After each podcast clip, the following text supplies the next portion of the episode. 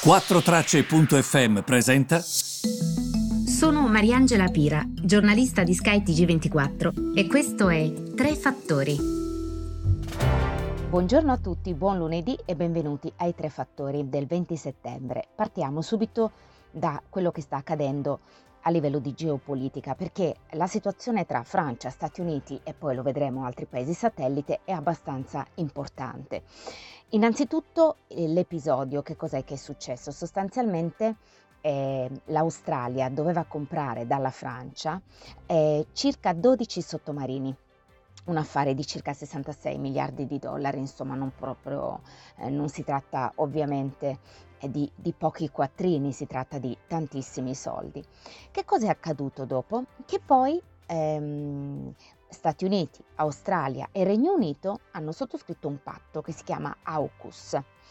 Un patto, dopo questa intesa, questo patto, che ha fatto sì che l'Australia rinunciasse all'accordo con la Francia a favore di imbarcazioni a propulsione nucleare statunitensi. Potete immaginare la reazione dei francesi. Um, la Francia dice: Eh, c'è stata la menzogna, perché vi abbiamo visto tante volte, ci siamo visti tante volte e non ci avete detto niente. C'è stata la doppiezza, perché mentre parlavate con noi parlavate anche con loro. C'è stata una rottura grave della fiducia. La Francia non si riferisce solo all'Australia, che in modo imbarazzante ha rinunciato a un contratto virando verso un altro contratto, ma proprio anche nei confronti degli Stati Uniti. Si sono visti tante volte, ha detto il ministro ehm, degli esteri francese eh, Jean-Yves eh, Le Drian, e sostanzialmente dice mh, quanto successo peserà sulla NATO, che non sono proprio parole, non so come dirvi, sono parole pesanti. È stata annunciata una telefonata eh, comunque tra i due presidenti, che dovrebbero anche probabilmente mh, fare un passo anche ulteriore per cercare di risolvere questa situazione. Però il punto di eh, Le Drian secondo me è importante, perché lui dice: in una vera alleanza ci si parla, ci si rispetta, e non è stato così. Per la prima volta nella storia tra Stati Uniti e Francia hanno richiamato l'ambasciatore per consultazioni, ed è un atto politico pesante.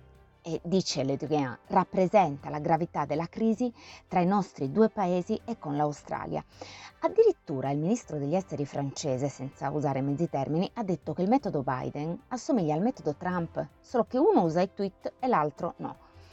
Quanto alla posizione della Gran Bretagna, nei confronti comunque della quale la Francia non ha deciso il richiamo del, dell'ambasciatore, Le Drian ha eh, ironizzato dicendo che Londra ha un opportunismo permanente. Certo, non si sono comportati bene, e sempre dalla Francia riferiscono che il presidente degli Stati Uniti Joe Biden ha chiesto di parlare con il presidente francese Emmanuel Macron e che ci sarà uno scambio telefonico. E, mh, da parte di Macron ovviamente ci sarà la richiesta di un chiarimento. Dall'Australia però non ci stanno e in qualche modo replicano, nonostante siano dalla parte, diciamo così, del torto alle accuse di Parigi. Il governo francese sapeva che Canberra aveva profonde e serie riserve sui sottomarini francesi, dicono gli australiani. Um, questo lo ha detto proprio il premier Scott Morrison in una conferenza stampa a Sydney. L'Australia dice di essere stata franca, aperta, onesta con la Francia in merito alle preoccupazioni riguardanti questo acquisto di sottomarini francesi. Non erano molto convinti, e proprio con Sky News uh, Dutton, eh, il ministro della difesa australiano, ha detto di aver compreso il fastidio dei francesi, ma ha aggiunto che le suggestioni secondo cui il governo australiano non avrebbe segnalato le sue preoccupazioni sfidano quello che è negli atti pubblici. Allora, mh, gli Stati Uniti ovviamente dicono che la Francia è un partner vitale, speriamo di risolvere, perché comunque si rendono conto, insomma, di aver fatto una cosa abbastanza imbarazzante. Quello che però mi dico è: guardate, questo è il classico episodio per cui, quando Mario Draghi dice dobbiamo avere l'esercito comune, dobbiamo avere un sistema, quindi diciamo un'unità bancaria europea comune, non dice stupidaggini, nel senso che se non ora quando? Qui l'Europa dovrebbe far sentire la sua voce e dire che cosa è successo perché qualcosa è successo, anche se gli australiani avevano preoccupazione rispetto ai sottomarini francesi.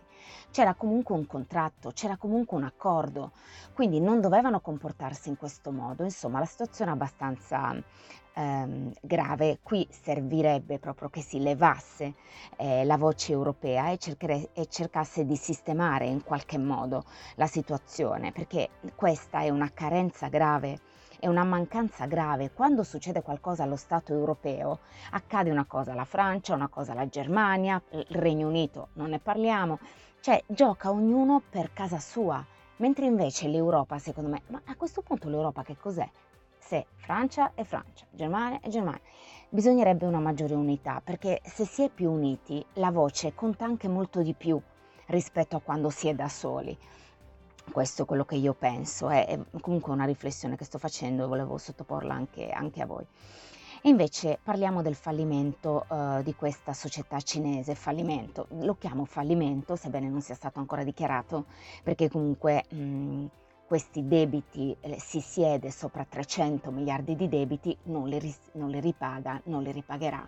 È ovvio che mh, non c'è tanto da dire, ovviamente, giusto?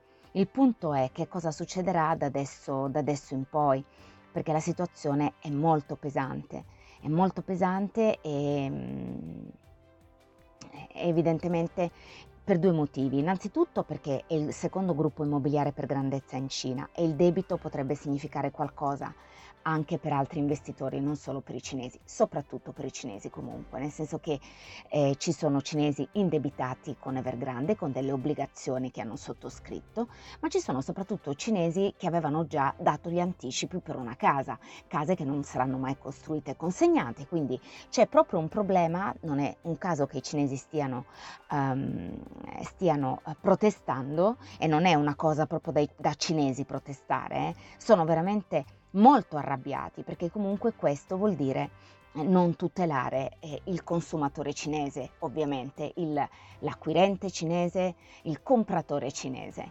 tanto che che cosa succede? Che la Cina teme qualche riverbero sulla pace sociale, perché a Xi Jinping, come spesso vi spiego, non gli importa nulla delle critiche che arrivano dall'estero, a lui importa che i cinesi lo approvino, che in Cina ci sia la pace sociale, quello che loro chiamano benessere per tutti. In realtà loro vogliono evitare un'altra Tiananmen, è per quello che le cose sono sempre molto in equilibrio, eh, sul filo dell'equilibrio. Eh, questo ovviamente è un problema. Evergrande oggi ha lasciato sul terreno un altro quattordici per cento, ha spinto al ribasso anche il listino di Hong Kong, perché ovviamente mh, quello che accade eh, al gruppo è eh, importante e mh, soprattutto preoccupa eh, la gran parte degli investitori, eh, anche perché adesso si deve eh, cercare di capire che cosa farà la Cina, cioè la Cina che cosa ha intenzione di fare. La Cina ha intenzione di, di continuare a eh, sussidiare in qualche modo questi gruppi che sono comunque falliti e che, il cui business è ovviamente drogato da altri fattori, e in primis il discorso è davvero molto lungo perché riguarda la corruzione, il rapporto tra queste società e le autorità locali, che sono comunque statali e che quindi eh, continuano a foraggiare, come vi avevo spiegato anche nei podcast della scorsa settimana, questo sistema di corruzione eh, che di fatto gonfia spesso prezzi che non sono invece da gonfiare, perché non valgono quanto vengono pagati, e quindi questo ha condotto a quello che è stato il fallimento di um, Evergrande. Attenzione però, il fatto che ci siano molte società cinesi che sono in procinto di fallire ma non falliscono per gli aiuti statali non è una cosa che riguarda solo Evergrande, riguarda tante società cinesi, tanto che quello eh, che farà ehm, Evergrande, quello che succederà ad Evergrande e la Cina farà con loro, sarà eh, sicuramente farà da giurisprudenza per quello che accadrà dopo, perché sostanzialmente, allora, secondo quello che spiegano anche gli esperti, la situazione non è così um, grave se guardiamo all'estero. Io ho sentito anche dei paragoni con Lehman Brothers, non è così.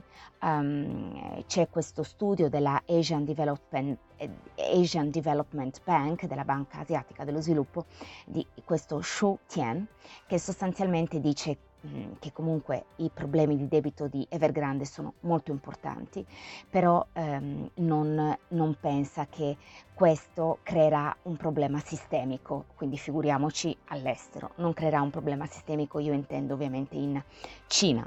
Pensa che Pechino ha diversi strumenti per aiutare eh, a far sì che non ci sia un contagio da questo che accade eh, a Evergrande all'intera economia.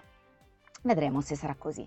Certamente Pechino si trova in, di fronte a un bivio, sto semplificando per voi.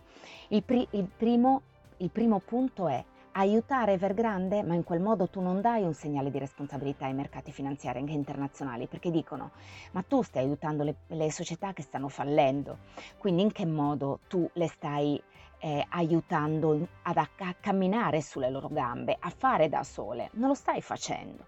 Il secondo invece, perché vi ho detto è un bivio, questa è la prima soluzione, la seconda è quella di eh, dire ok, Eh, vi salviamo anche stavolta. Ovviamente la Cina non è che lo fa perché Evergrande è simpatica, lo farebbe perché in questo modo salverebbe ehm, risparmiatori cinesi che sono coinvolti, le persone cinesi, per salvaguardare quella pace sociale di cui vi dicevo poco, poco fa.